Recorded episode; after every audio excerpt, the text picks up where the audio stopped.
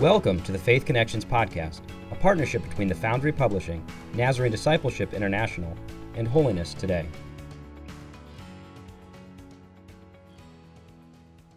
Welcome to our study this week of Ezekiel chapter 43, verses 1 through 7, and chapter 47, verses 1 through 10.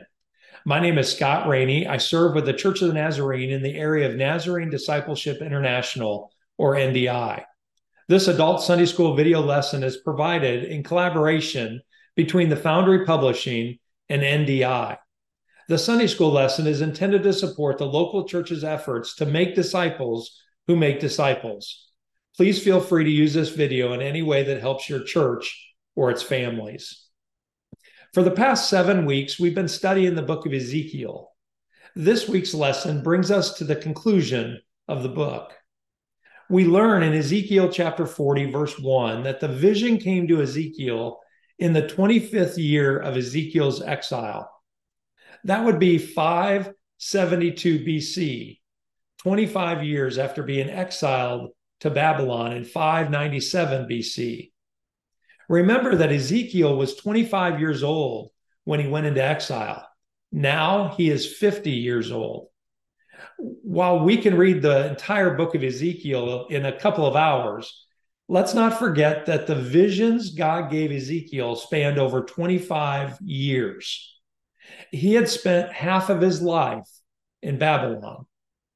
His visions for the most for most of those 25 years were very bad news for Israel. However, in Ezekiel 33 and the chapters that follow, we began to see hints of hope for what God planned to do. Chapters 36 and 37 of Ezekiel describe the reunification, restoration, and purification of Israel, ending with the promise of a coming ruler who would be from the lineage of King David. Chapters 38 and 39 detail the purification of the land and the elimination of Israel's enemies. Ezekiel chapters 40 to 48 the last nine chapters of the book, record one final vision the Lord gave to Ezekiel while he was in exile in Babylon. These nine chapters are the logical climax to all that had preceded. With the people and the land cleansed, a new temple could be built. What makes this temple so amazing is not its distinguishing architectural features, although they were amazing. What's but what sets it apart is the return of the glory of God to this sanctuary. And with that, let's begin reading Ezekiel chapter 43, verses 1 through 7, and chapter 47, verses 1 through 10. Then the man brought me to the gate facing east, and I saw the glory of the God of Israel coming from the east. His voice was like the roar of rushing waters, and the land was radiant with his glory. The vision I saw was like the vision I had seen when he came to destroy the city, and like the visions I had seen by the Kebar River, and I fell face down the glory of the Lord entered the temple through the gate facing east. Then the Spirit lifted me up and brought me into the inner court, and the glory of the Lord filled the temple.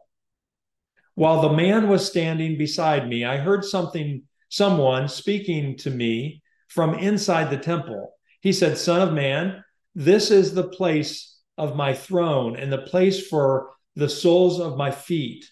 This is where I will live among the Israelites forever. The people of Israel will never again defile my holy name, neither they nor their kings, by their prostitution and the funeral offerings for their kings at their at their death. And then skipping to chapter 47. The man brought me back to the entrance of the temple, and I saw water coming out from under the threshold of the temple toward the east, for the temple faced east. The water came, was coming down from under the south side of the temple, south of the altar. He then brought me out through the north gate and led me around the outside to the outer gate facing east, and the water was trickling from the south side. As the man went eastward with a measuring line in his hand, he measured off a thousand cubits and then led me through water that was ankle deep. He measured off another thousand cubits and led me through water that was knee deep. He measured off another thousand and led me through water that was waist up to the waist. He measured off another thousand, but now it was a river that I could not cross because the water had risen and was deep enough to swim in, a river that no one could cross. He asked me, Son of man, do you see this? Then he led me back to the bank of the river.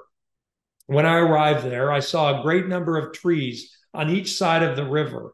He said to me, This water flows toward the eastern region and goes down into the Arabah, where it enters the Dead Sea.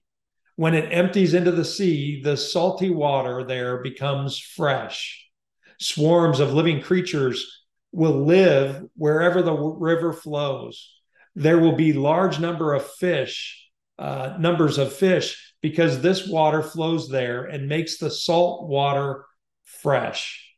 So where the river flows, everything will live. Fishermen will stand along the shore from Engedi to En Eglaim, there will be places for spreading nets. The fish will be of many kinds, like the fish of the Mediterranean Sea.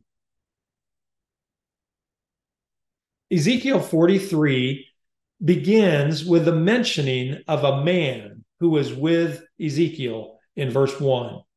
This man was first mentioned in Ezekiel 40, where this final vision began. In the vision, the Lord had taken Ezekiel from Babylon back to the land of Israel and set him on a very high mountain, according to chapter 40, verse 2. In the, on this mountain, Ezekiel encountered a man whose appearance was like bronze. This angelic messenger in human form would be Ezekiel's guide for the upcoming vision. In Ezekiel chapters 40 to 42, the angelic man showed Ezekiel the temple, noting many of its dimensions. It's noteworthy that the temple described in the book of Ezekiel was never built. There was, of course, a second temple built after the exile, described in Ezra chapter 3 and Haggai chapters 1 and 2. The second temple was built after King Cyrus allowed the Israelites to return to their land in 538 BC. The second temple was completed around 516 BC. Interestingly, the description of the second temple built does not match the description of Ezekiel chapter 40 through 48, neither in the details of the temple's blueprint nor in the tribal resettlement in the land. The second temple was later destroyed by the Romans in 70 AD. Therefore, many Christian interpreters have suggested that Ezekiel's temple will literally be built in the last days as a third Jewish temple.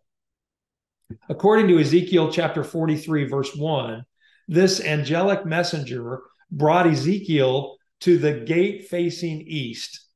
Throughout history, this eastern gate, also called the Golden Gate or the Gate of Mercy, was the temple's most magnificent an important entrance, allowing people to walk directly onto the Temple Mount. In Jewish tradition, the Messiah will enter Jerusalem through this gate, the eastern gate, coming from the Mount of Olives. In the weeks leading up to the cross, Jesus visited the Mount of Olives three times. On the first occasion, he came down the Mount of Olives on a donkey and entered Jerusalem through the eastern gate on the day we now celebrate as Palm Sunday.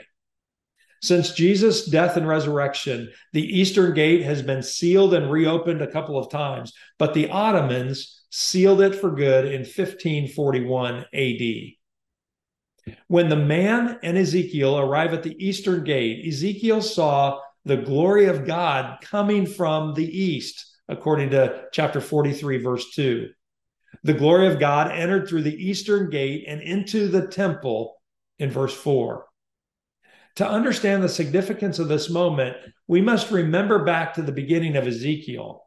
In Ezekiel chapters 9 through 11, Ezekiel had watched the glory of the Lord depart Solomon's temple, going eastward because of the idolatry and the general wickedness of Judah's leaders. In those early chapters, as God's glory departed, it appeared as if God paused at several points, as though grieving and reluctant to leave. By contrast, in Ezekiel 43, God does not pause in his return to the temple. In one continuous mo- movement, verse 2 says that the voice of the Lord was like the roar of rushing water, and the land was radiant with his glory. It's obvious that the Lord's return to his temple was an occasion of divine joy. The Hebrew word for glory essentially means weighty or heavy. In reference to God, it has the understanding of a palpable sense of divine presence, a feeling that you could actually touch him or even see God. Maybe you've experienced the sense of glory, the glory of God before in your life. I did most recently earlier this year in March 2023. The Chic Shaver Center for Evangelism, or the CSCE, held a personal evangelism conference at Nazarene Theological Seminary for three days.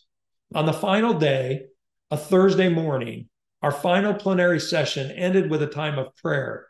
The glory of the Lord fell on the participants in that chapel. For the next hour, those who had come to the evangelism conference cried out to the Lord with all their strength. Nobody really knew what to do except wait on the Lord. It was beautiful. The presence of God was so full, I wondered if we could reach out and touch him. I lovingly call the event the evangelism conference where revival broke out. These moments are not always often, but they are memorable.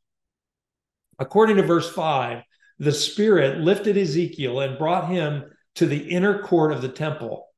Non priestly Israelites were only allowed into the outer court where they could offer sacrifices on its larger t- altar. Ezekiel, you might remember, was born into a priestly line and was preparing for the priesthood when he was exiled at 25 years old. He could enter the inner court of the temple with its table of the bread of presence, its lampstand, and its altar of incense. There in the inner court, Ezekiel recorded that the glory of the Lord filled the temple. Verse 5. From Ezekiel chapter 43, verse 7 through chapter 46, verse 18, God spoke directly to Ezekiel, with the angelic messenger standing silently in attendance signaling the gravity of this instruction. The voice, it seemed, came from the innermost sanctuary, uh, or what is called the Holy of Holies.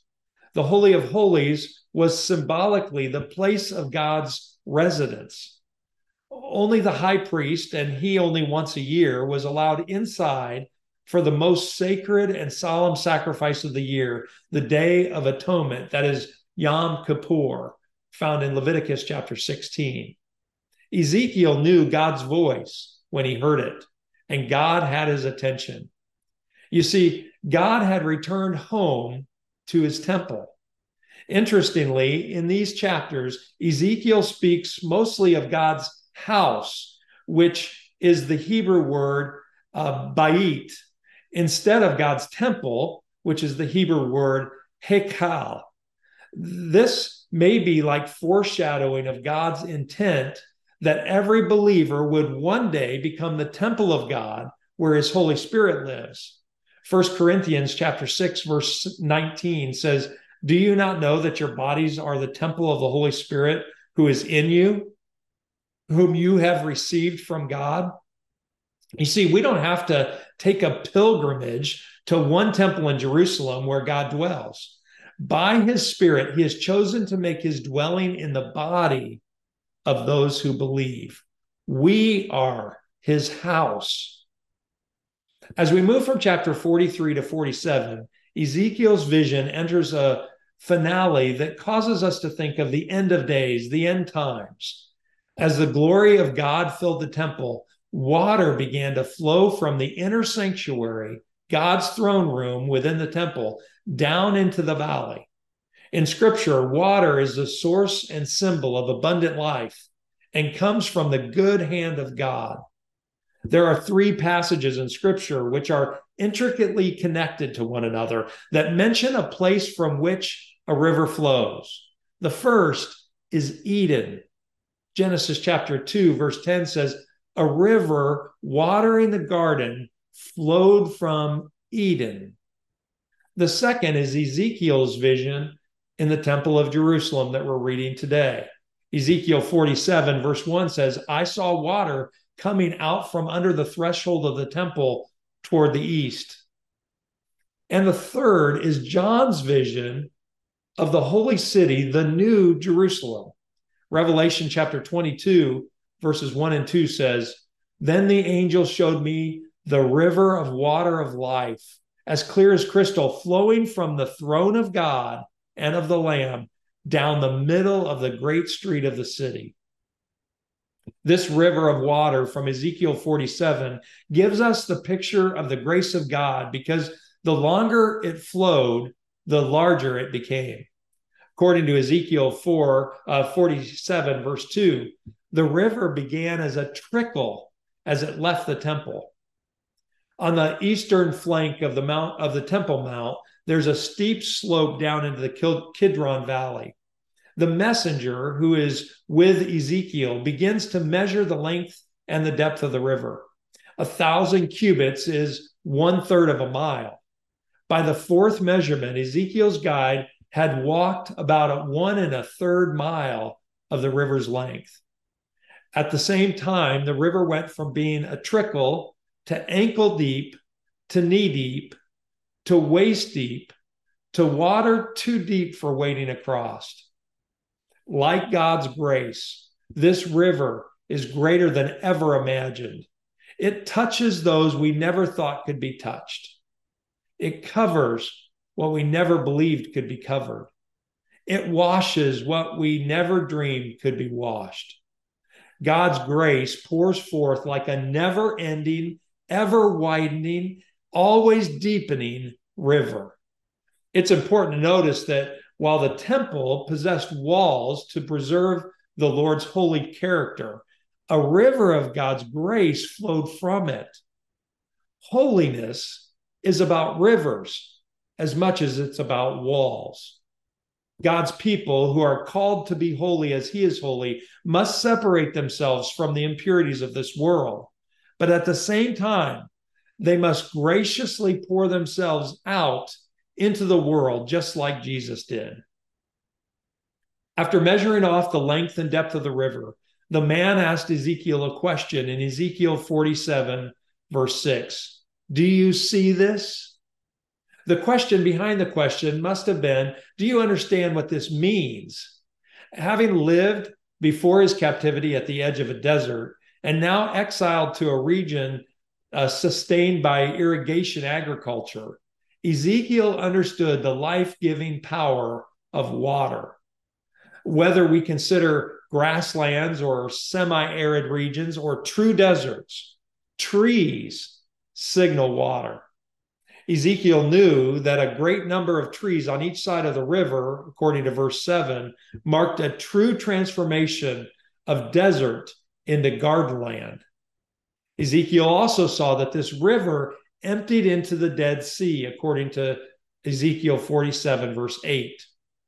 In Ezekiel's day, the Dead Sea waters were about 20, 25% suspended salts. Now they exceed 30%. The world's oceans average only 4% or less.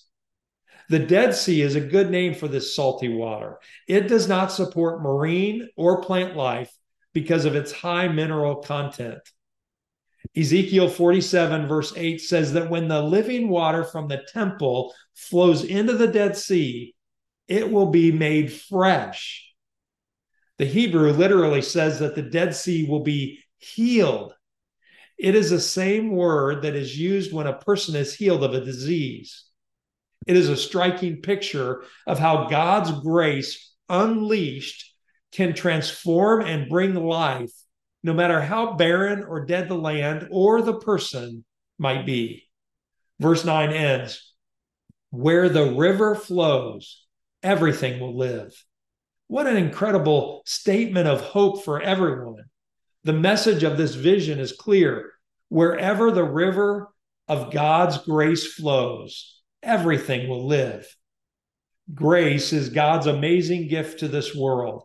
It can literally make a dead sea alive again, and it can literally make a dead person live again. This vision certainly speaks of the future, but it also has a word for our present. God comes into the midst of his people today, pouring out his grace and healing them. Today, we can live in that ever deepening stream of God's goodness. As we await the end of days, we can trust in God's healing presence among us today. As I close this lesson today and finish our study of Ezekiel, I want you to notice that the name of the city never appears in Ezekiel chapter 40 through 48. Jerusalem is never mentioned by name. In fact, the name of the city that Ezekiel sees is changed at the end of the vision. Ezekiel 48, verse 35, is a fitting end to Ezekiel's prophecy of hope. It says, And the name of the city from that time on will be the Lord is there. If you've not experienced God's presence in your life, I want you to know that there's hope. God wants to make his dwelling in you a well of water springing up to eternal life, never ending, never running dry, living water for you today in Christ Jesus. You might ask, how can I get this water? A Samaritan woman at a well one day asked that very same question. In John chapter 6, verse 35, Jesus said, Whoever believes in me shall never thirst. To believe in Jesus means to repent of your sins, to turn from your sins, and to follow Jesus. It is a journey you will never forget. I want to encourage you to begin your walk with Him today.